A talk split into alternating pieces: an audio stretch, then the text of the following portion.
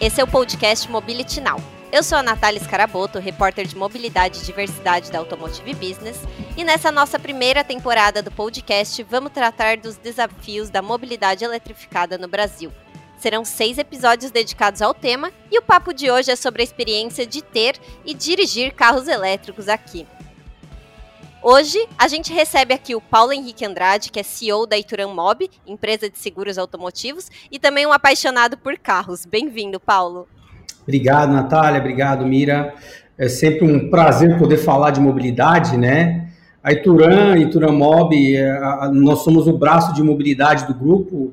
E, e, e, por eu ser um dos fundadores desse, desse braço de mobilidade, hoje que é, é empresa global, está em 30 países, a gente fala muito de mobilidade quando fala de mobilidade, não tem como falar de eletrificação, né? Então é, é fantástico poder falar com vocês aqui hoje. Legal. E a gente recebe também o Fernando Miragaia, que é editor de conteúdo aqui da Automotive Business e tem testado aí vários modelos de carros elétricos, vai poder contar para a gente também essa experiência. Oi, Nath. Olá, pessoal. Muito bem-vindos aí. PH também, muito bem, prazer aí. E falar sobre um tema aí que eu costumo brincar, né? Carro elétrico, um dia você vai ter um, não tem jeito. Exatamente. É isso aí. Então, para a gente começar nosso papo aqui, eu quero saber primeiro um pouquinho do PH. É, como é que foi essa primeira experiência com o carro elétrico? É, como é que começou essa relação com os carros elétricos e também saber depois do Mira? Legal. A minha relação começou quando a gente startou, quando nós éramos uma startup ainda, eu já comecei a olhar esse mercado de carro elétrico, na época ainda não tinha, isso foi há quatro anos atrás, ainda não tinha um carro elétrico no Brasil, ainda estava começando mesmo, né? Hoje de novo, há quatro anos era pior ainda. E eu, eu tive na época um Prius da Toyota, que era ali um híbrido que já era um pé na eletrificação. A gente costuma falar que o híbrido é um, um vegano que fuma, mas que a gente está ali já colocando o pé na eletrificação. Eu achei o carro fantástico. E dali foi, nós fomos evoluindo também com a questão aqui de mobilidade, de carro compartilhado, de você usar, várias pessoas usarem o mesmo asset, né, de uma forma ali muito mais eficiente. Foi quando, hoje, eu não sou usuário de um, eu sou usuário de dois simultâneos. Eu tenho dois carros elétricos em casa. Todos os carros que eu uso hoje em casa, eu e minha esposa, são elétricos. E para mim, nós vamos chegar no futuro, a gente vai ter aquela a mesma história de quando nosso pai tinha um Fusca todo mundo andava ali atrás naquele, na, naquela caixa, ele falava que ninguém usava cinto de segurança, hoje a gente vê o perigo que era aquilo, a gente vai falar, nossa, gente, meu pai andava num carro que tinha uma, um combustível que explodia quando batia, que era um negócio super complexo, muita peça para dar defeito, e hoje a gente anda com um negócio que é muito mais seguro, o carro elétrico é muito mais seguro. Eu acho que essa vai ser a nossa visão no futuro, quando a gente começou a falar de carro do passado. E o carro a combustão, eu creio que ele não morra, tá? Eu acho que vai ser uma transição e ele vai ser artigo de assim do cara que gosta de carro, do cara que coleciona, ele quer ter um carro a combustão V8, ele vai ter um aguardado e vão, esses carros vão continuar andando, eu acho, aí no, por um bom tempo ainda. E você, Mira, como é que foi sua primeira experiência dirigindo carro elétrico? O que você achou? Olha, eu comecei que nem o PH, eu comecei com Prius, né, avaliando um Prius da Toyota, e foi meu primeiro contato com a avaliação mas é, o que me chama a atenção justamente é o, como, como foi acelerado esse processo nos últimos anos, porque eu lembro que o primeiro carro elétrico que eu dirigi foi um, um BMW i3, foi, é, que foi, é, num, até, foi até num terreno que estava em construção ali no, no bairro da Barra Funda, ali aí em São Paulo, e que foi uma coisa muito rápida e foi muito é, mas era muito incipiente, era uma coisa ainda muito misteriosa. E hoje em dia você já tem uma oferta, o que eu já avaliei de outros carros elétricos, a oferta que você tem e a diferença daquele BMW 3 para hoje é um, é um negócio muito gritante. Então é, é muito interessante isso. Eu sou um cara, como o PH falou, eu sou um cara meio apaixonado por motor a combustão, eu gosto meio, é, muito de motor a combustão, mas assim, a gente sabe que o motor a combustão num, num, período no futuro vai ser uma, vai ser uma exceção à regra.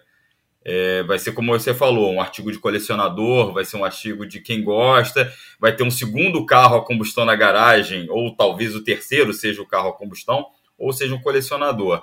Eu acho que eu vou estar nesse grupo, eu vou ter um carro elétrico e vou ter um carro a combustão só para ouvir o barulhinho da, dos cilindros de vez em quando. Mas o que eu estava falando, a evolução não só do motor, do carro elétrico, nesse tempo, nesse período, eu estou falando de coisa de sete anos, foi muito, me chamou muito a atenção, não só a evolução do carro elétrico, hoje você tem vários tipos de carro elétrico que te, elétricos que te dão um desempenho diferente, como também a variedade, o portfólio aumentou nitidamente, significativamente.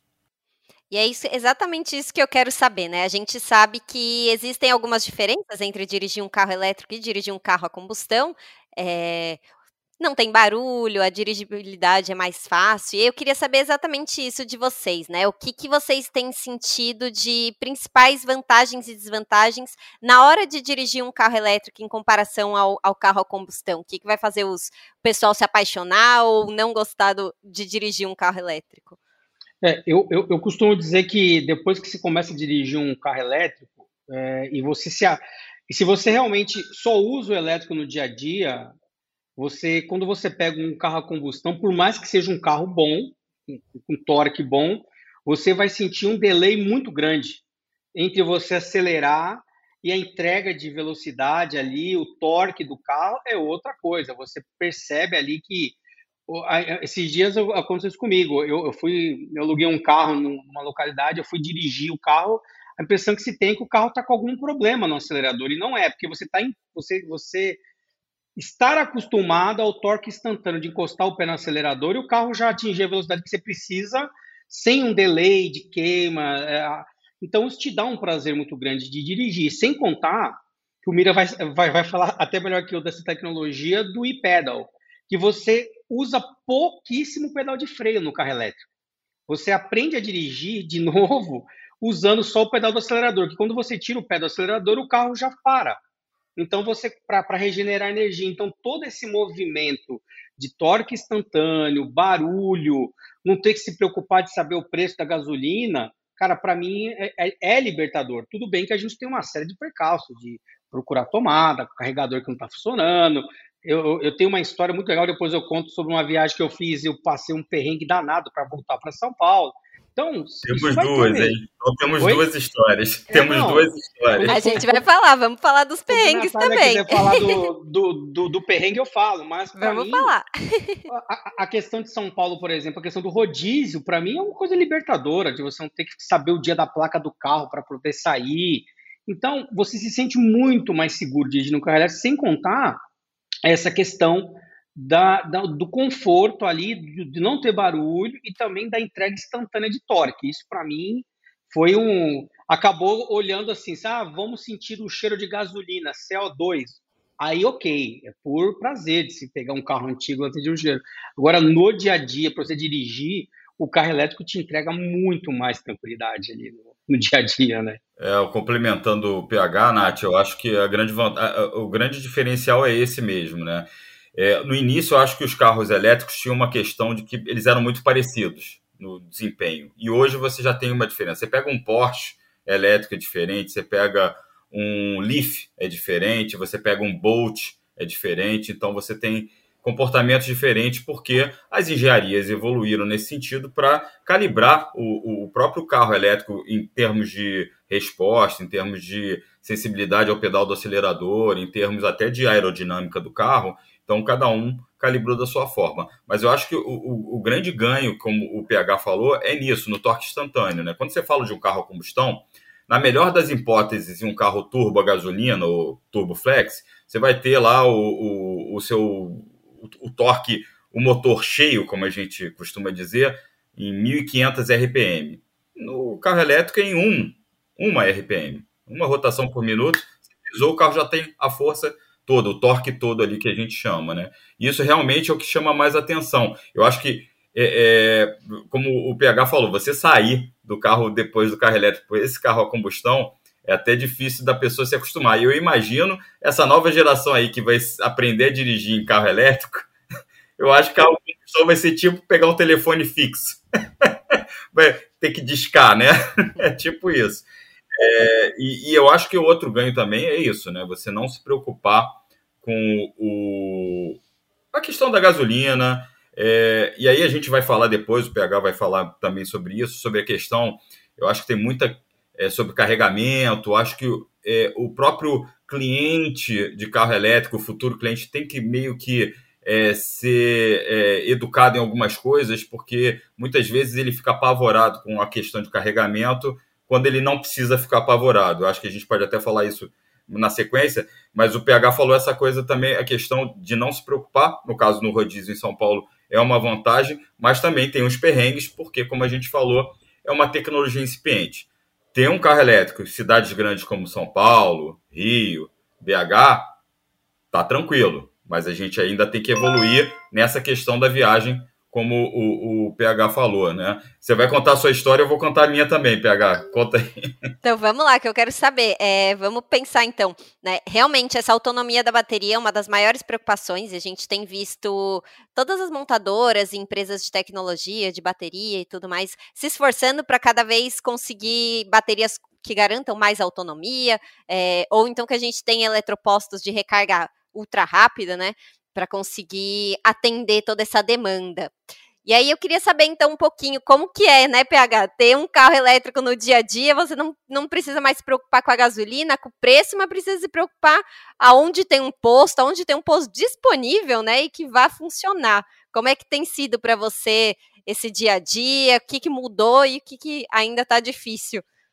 Então, eu, eu, eu já carreguei carro em barraca de pastel, já carreguei carro em, em, em tomada. Eu teve, acho que Natal passado, não, do, a gente perdeu um pouco a referência quando a pandemia, mas teve um final do ano que eu fui à praia, Ilha Bela, aí cheguei, o, o hotel não tinha um carregador, a gente já sabia. Ok, aí eu tenho um, um modelo desse, do, nesse, é, um dos modelos é um i3 lá da BMW, a gente chegou no hotel lá e tinha uma tomada. O, o, rapaz puxou uma extensão da caixinha de força lá, colocou, passou. E de um dia para o outro, né? Você tem que ter paciência. Você, você nunca pode ir voltar no mesmo dia, nesse caso. E, e, dali carreguei, ok, show de bola. Você começa também a olhar também os trajetos que você vai fazer. Às vezes o trajeto mais rápido não é o melhor para o carro elétrico. Às vezes o trajeto com mais trânsito, com mais descida, é, é, é, é o caminho mais longo pode ser o caminho melhor para você, porque ele é mais travado e às vezes com mais descida. E teve uma vez também que, que eu fui a. Agora, esse foi recente, nós fomos a Campos do Jordão, minha esposa e meu filho, e chegando lá, nós rodamos com o carro, e chegamos ali, e, e teve ali uma, uma questão muito engraçada, que foi a. Deixei o carro é, à noite para carregar no hotel na tomada. Na tomada, o carro ele carrega de um dia para o outro. Só que por algum motivo, eu não sei se alguém desconectou o carro da tomada ou se a tomada lá caiu de juntor, eu não sei o que houve, mas eu acordei de manhã no domingo para voltar para São Paulo e o carro tinha uma autonomia de 60 km. Ou seja, eu não voltaria para São Paulo. E aí você já começa a ter problema ali com a esposa, que fala, eu te avisei, né? Talvez no Brasil o legal é ter um carro híbrido, começa, né? Mas eu falei, não, calma, tem que ser firme na posição. E, enfim, é, fomos até ali o, o, o, um pão de açúcar que tem ali em Campos do Jordão. Esperamos um pouco ali, o carregador também, um carregador Volvo, estava muito lento. Aí eu falei, quer saber? Olhei num, num aplicativo que muita gente usa, eu, eu, eu uso o PlugShare. Ele me mostrou que tinha um carregador ali na Dutra voltando para São Paulo, só que eu tinha que rodar ali um, um trecho muito grande. De... Só que a minha sorte, também que eu falei, tem serra para descer, para voltar de Campos do Jordão. E eu peguei um, um trânsito para descer, sim, ótimo, que a pessoa estava indo a 30, 40 por hora. A melhor coisa para o carro elétrico é você descer uma serra a 40 por hora, que ele não para. Moral da história, eu cheguei já lá na, na, na Dutra com uma quilometragem muito alta, eu já estava com 150, 160 quilômetros. Parei um pouquinho só. No... Aí falei, cheguei no carregador, falei, vou dar só aquela garantida, né?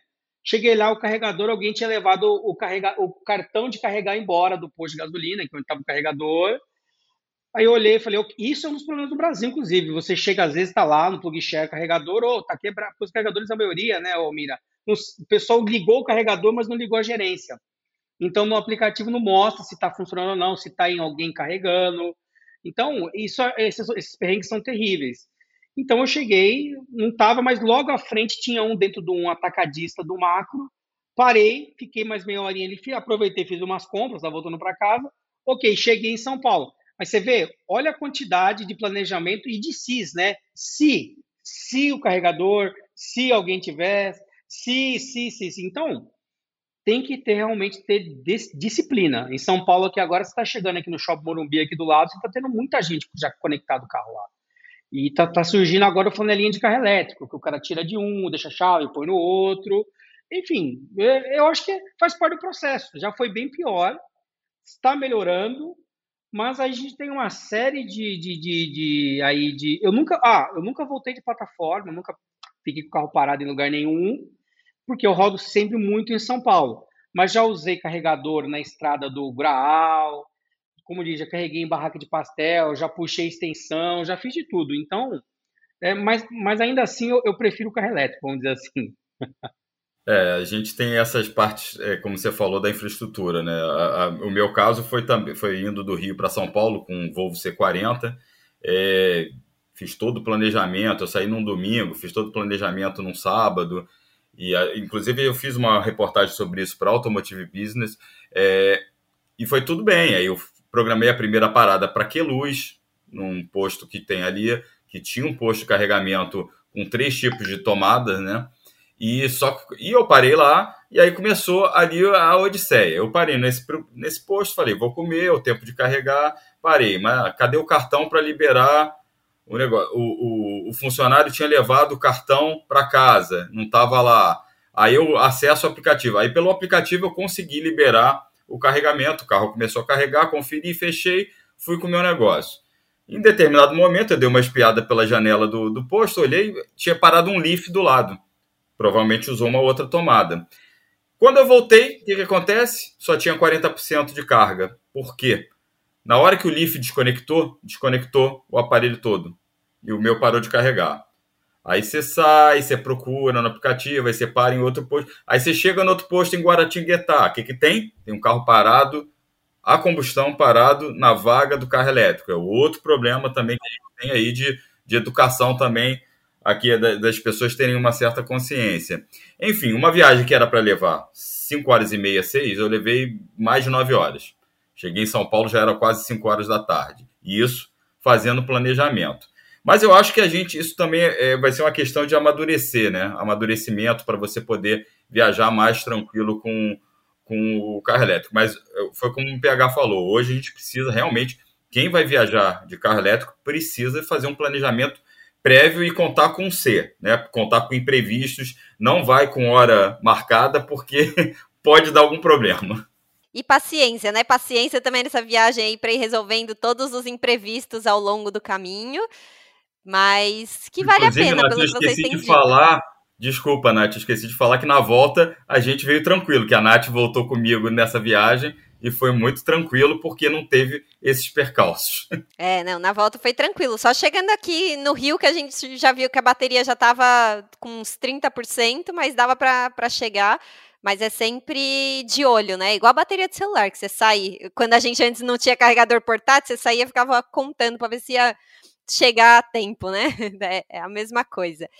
Mas aí também eu quero saber, então, quais são as vantagens, né? Além do, do que a gente falou da dirigibilidade, qual que é a vantagem para alguém comprar um carro elétrico? Hoje a gente tem carros de diferentes faixas de preço, né? Desde os mais caros, premium, mas também modelos mais acessíveis, né? O Renault Kwid, é, são, são modelos que as marcas estão fazendo mais acessíveis, mas que ainda são um pouco caros, né? Quais que são, então, as, as principais vantagens e desvantagens de comprar um carro hoje no Brasil e elétrico ainda, né? O que, que vocês acham? É, eu, eu tenho uma visão que, assim, quando você vai comparar um carro, o custo do carro, você tem que comparar elétrico com elétrico e combustão com combustão, porque são plataformas totalmente diferentes. Se você for olhar hoje aí um, um BID, o TAN, que custa na casa de mais de 500 mil reais, você fala, não, mas esse carro elétrico vai custar tudo isso? Se você for olhar também ali uma Hilux Diamond, ela vai custar o mesmo preço praticamente, talvez um pouco mais barato tal, mas você vê que são plataformas que entregam uma potência fantástica. Eu sou muito mais do BID TAN por conta da, da característica do carro, da tecnologia embarcada, e os dois carros estão ali, bem, bem próximos. Você fala, ah, mas esse carro aqui, 10 anos, a bateria dele perde garantia. Se você for olhar um carro também, um carro a combustão, ele tem uma série de problemas quando ele tem 10 anos também. Então, é, eu acho que tudo isso, é, ainda assim, o carro elétrico tem a questão do IPVA, que em alguns lugares, inclusive, salvo engano, ele ainda é isento de IPVA. Em São Paulo é 1%, a questão do rodízio, a questão da manutenção, nós temos muito menos part numbers no carro para dar problema. Se você for olhar aqui só parte ali de, é, de resfriamento e arrefecimento do carro, que é o radiador, que é um negócio que dá muito problema no carro.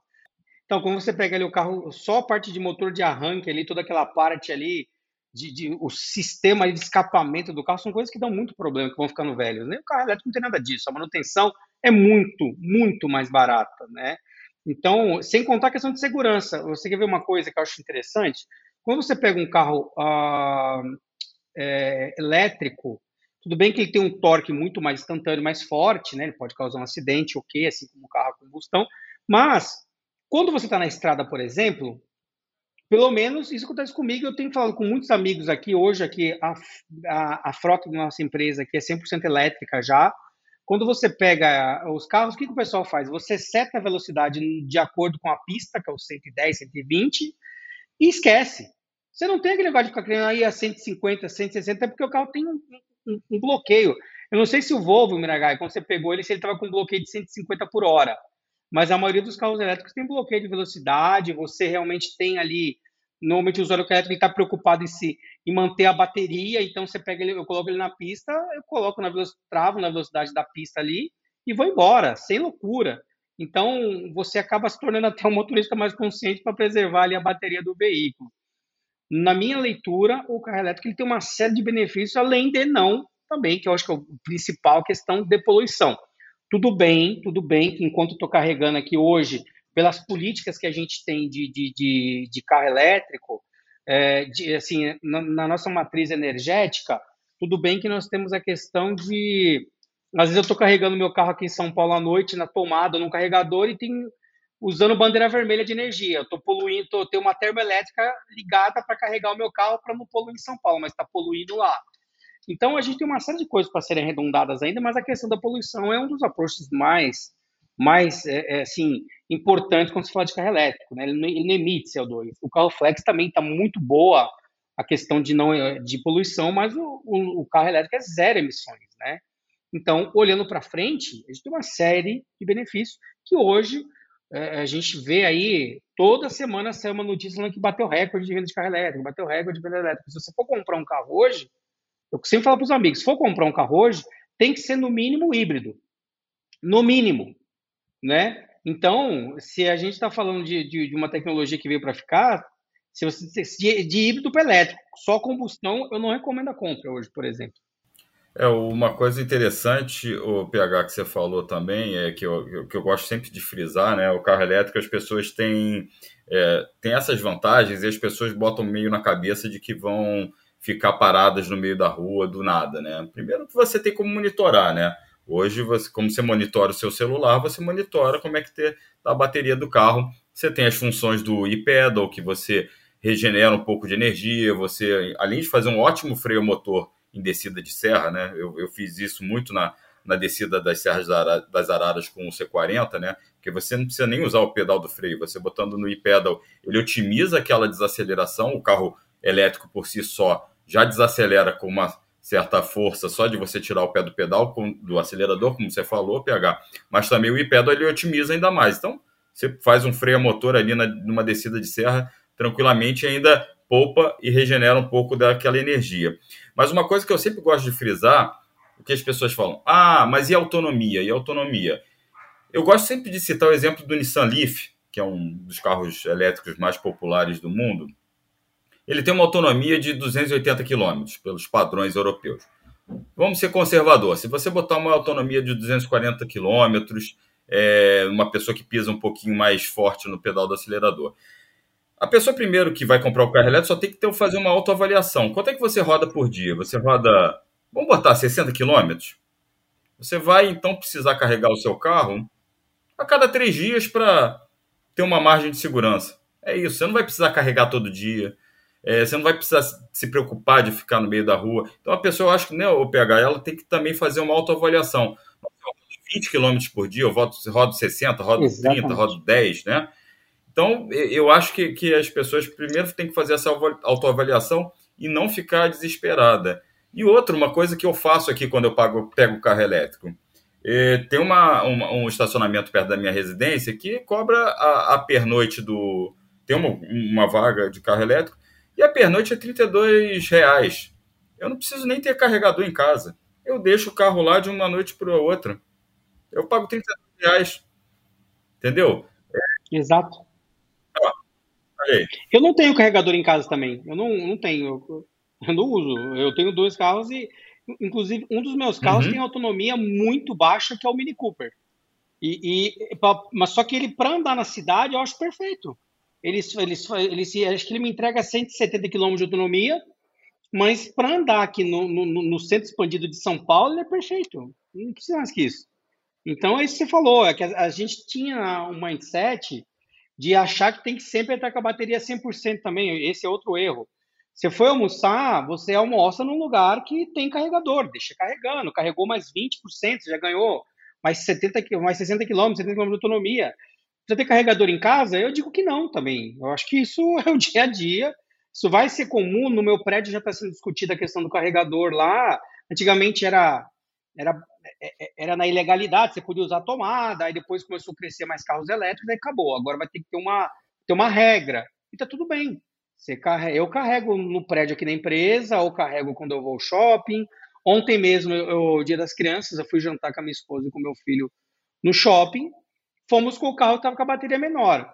Com a bateria menor, deixamos lá carregando. Quando jantávamos, voltamos. O carro dela hoje já está abastecido para rodar os próximos 15 dias, que ela roda muito pouco. Então, essa é a questão. É realmente ter, ter disciplina e saber entender. Agora, se você roda 400 km todo dia em linha reta por uma rodovia, ou você compra um, um TAM, um de um, até mesmo um Tesla, e você não vai e vai voltar no mesmo dia. Esquece. Você tem que saber que você vai é, parar em algum lugar. Então, é tudo a questão de disciplina e ver o que, que você precisa. Qual o seu propósito com o carro?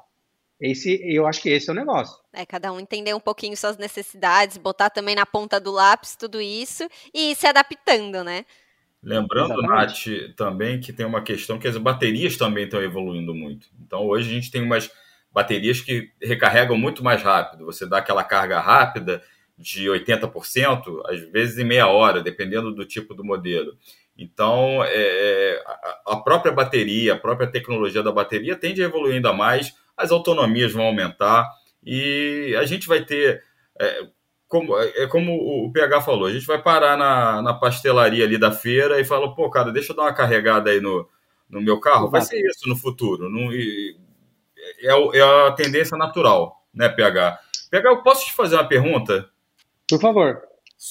O desafio de ter uma frota elétrica, ainda mais em São Paulo, como é que vocês administram isso? O que, que a gente fez? A gente tem hoje engenheiros nossos que, inclusive, moram em Campinas e trabalham em São Paulo. Então já começou um desafio dali. A gente entendeu o, que o, o, o range do carro, para eles tinha que ser no mínimo ali o do Leaf, né, que é um carro, esse Leaf 2023 agora realmente ele recebeu agora um, um, pacote de melhorias ali muito legal, inclusive o tipo do carregador dele mudou, né? Você não precisa mais do adaptador. Então, o, o desafio foi. Só que a gente colocou também o, o, os, assim, o nosso problema, que hoje para você também, esses carros são alugados, não são próprios, né? Para você comprar um carro, um, um, a gente que chama de asset, né? Porque a gente trabalha muito com carro, moto, carro com moto compartilhada, carro compartilhado, então a gente não fala mais nem car share, a gente fala share ou locadora digital.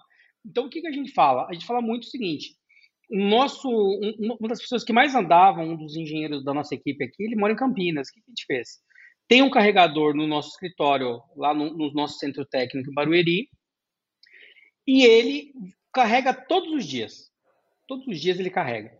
Então ele vem, ele deixa o carro carregando, que trabalha o dia inteiro ali, ele volta e quando ele precisa para algum lugar, o que, que acontece? Se ele tiver que rodar muito em São Paulo, ele não vai ter tempo de carregar, ele deixa o carro na base e vai de Uber. Então o carro fica carregando. E o nosso consumo de combustível era alto, por exemplo, com esse engenheiro nosso, que ele vai e volta todo dia. Então a gente já zerou o combustível com essa pessoa, por exemplo. Rodízio também era um problema, a gente acabou com o problema do rodízio. E é mais, ô, ô Mira, é mais a questão realmente de disciplina. As pessoas que não, mesmo quando pegaram o carro, ficaram preocupadas. Ah, vou ficar na rua, não vou. Você percebeu que o pessoal se adaptou. Uns já colocaram uma tomadinha em casa, outros já vão almoçar no shopping e deixam o carro lá, outros já vão, quando vão na casa de, um parente, ó, tem uma tomada, deixa carregando. Então, assim, a, é facilmente adaptável. Da mesma, da mesma forma que você carrega o notebook, hoje a fonte do, do carro é, pino comum. Você deixa carregando ali e, de novo, vai fazer uma viagem de 500 km, não vai com carro elétrico, vai alugar um carro a combustão e vai de carro a combustão. Mas quantas vezes a gente faz isso? Raríssimas. Então, essa concepção de também não poluir, tem também a questão de você estar tá mandando uma mensagem para o mercado de que você está apostando nisso. Nós somos uma autotech israelense. Então, a gente tem que, se a gente fala isso para os outros, por que a gente não vive isso? Então, partiu daí, aqui do board da empresa, da gente falar de que a, a, a, a dirigibilidade elétrica, além de ser mais segura, a gente também fala para o mercado que a gente acredita nisso. Né? Nós somos uma frota 100% verde, com. Ah, a questão também, você quer ver uma outra coisa que influencia bastante? O índice de roubo de carro elétrico é praticamente zero. Ninguém rouba carro elétrico, não tem, não, não, tem peça, para tem mercado de peças para isso. Né? Pode ser que no futuro, na escala, isso aconteça, mas hoje não tem. Nos próximos anos, eu acho que ainda vai demorar. Segurança dos nossos engenheiros e, e diretores. Está dentro de um carro que Normalmente, né, Mira, esse carro ele é bem seguro. Você pega os carros hoje, ele vem, com uma, ele vem com uma tecnologia embarcada muito segura, né? Então, tudo isso influenciou na nossa, na, na, nossa conta ali do, do payback, de quanto vai pagar, de quanto vai usar, e também por conta da imagem também, que a gente acredita muito, e foi por isso a, a nossa decisão. Legal, muito legal saber da, da experiência da, de vocês, da, da Ituran também, Paulo. E, meninos, para a gente chegar aqui ao finalzinho, também encerrando o nosso podcast, acho que a última perguntinha também, para saber um pouquinho da expectativa de vocês com modelos que vão chegar aí para o ano que vem, o que, que vocês acham que vai surpreender e o que, que, que vocês esperam aí desse, desse próximo ano de carros elétricos, que modelos vocês acham que, que precisam ainda ser eletrificados e que podem surpreender para o ano que vem? Ó, na minha leitura, ah, para mim, eu acho que, que, assim, o preço, isso vai ser algo normal. Toda vez que qualquer produto, quando você aumenta a escala, a tendência é que ele fique mais barato. Isso acho que vai, vai acontecer normalmente. Uh, antigamente nós tínhamos um carro, o carro elétrico era olhado como um carro de luxo, ainda tem muita tecnologia embarcada nele. Você pega marcas aí de luxo que investiram pesado nisso, então por isso que o carro normalmente é um pouco mais caro. Mas a gente já, tem, já, já estamos vendo aí carros da Jack Motors, carros da, da, da própria Renault, a Volkswagen, eu também acredito muito que ela vai começar a, a, a baratear isso, isso vai ser natural. Na minha leitura, se a gente conseguisse aumentar assim, os carros que tivessem, na hora que chegar a 500 km de autonomia, 600, e também carros com tecnologia é, híbrida, mas não híbrida com tração é, a combustão.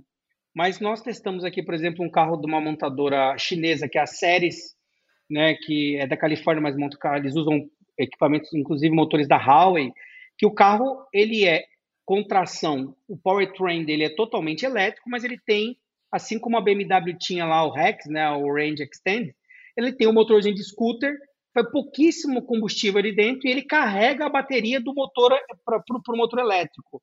Então, os caras já falam em 700, 800 quilômetros de autonomia, sendo um carro com uma tração 100% elétrico. O powertrain dele continua sendo elétrico. Então, eu acho que isso vai acontecer. Se aumentar 100, 150 km de autonomia nos carros, já vai ser um fantástico, porque você fica mais dias sem carregar.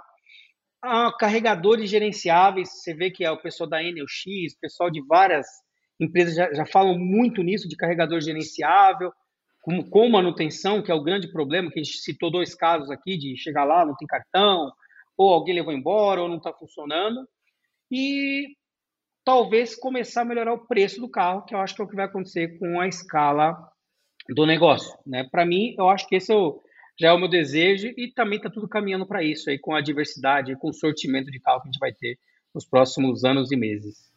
É, PH, tem uma leva boa aí de carros elétricos e híbridos plug-in para chegar aí no próximo ano. E, e, o que é legal, né? A gente vai ter uma leva de vários segmentos. Então, a gente vai ter desde carro compacto, subcompacto, até carros de luxo, SUVs, picapes. Então a gente pode aguardar uma vasta, é, é, um vasto portfólio de carros elétricos hoje.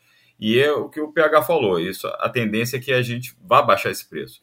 Com vários consultores que eu já falei, uma coisa interessante, Nath e PH, é, todos eles falam que assim, olha, daqui, o, o carro elétrico em pouco mais de três anos vai custar o mesmo que um Polo custaria hoje. Eles sempre gostam de usar a referência do segmento compacto. Um Polo hoje está custando entre 80 e 90 mil. É claro que aí não estamos considerando a inflação daqui até lá. Mas hoje, hoje é, se fosse daqui em 2025, a gente teria um carro. Está mais perto de ter um carro elétrico a um preço mais acessível do que atualmente o carro elétrico mais barato é 145 mil, 150 mil reais. Mas essa, a tendência é que a gente baixe isso para menos desses, abaixo de seis dígitos. E nesse, pelo menos com todo mundo que eu falo, a médio prazo a gente está perto disso. É, é, uma tendência natural. Eu acho que também vamos, vamos melhorar essa questão da infraestrutura. É preciso, claro, é, governo, montadoras e organizações se unirem meio para pensar em corredores elétricos mais eficientes. Precisa também de uma cultura da população para saber que aquela vaga do carro elétrico é do carro elétrico, não dá para botar qualquer carro ali, não dá para botar uma picape a diesel na vaga do carro elétrico, como eu já enfrentei. E essa questão da cultura do próprio usuário do carro elétrico, saber que perder um pouco desse medo, saber que ele vai, ele tem que saber, ele não anda tanto assim para descarregar tão rápido o carro. É isso, né? Todo um ecossistema que vai se desenvolvendo junto, tanto as tecnologias dos carros, das baterias, a infraestrutura e o comportamento do, dos consumidores mesmo. Uma coisa vai puxando a outra e, e, vai se incentivando. Mas eu acho que é isso, né? Esse é o caminho e é isso que a gente está discutindo aqui nesse podcast, em vários episódios, um pouquinho sobre cada parte desse ecossistema e para onde a gente vai. Então, agradecer você, Fernando Miragaia, por estar aqui com a gente, também o Paulo por participar aqui da gente, com a gente nesse episódio. Estou à disposição, gente. Quando precisar de mim, estou à disposição. Grande abraço para todo mundo. Obrigado, Nath. Obrigado, PH. Valeu, Mira. Valeu, Nath. Até mais. Obrigada, menino. Tchau, tchau.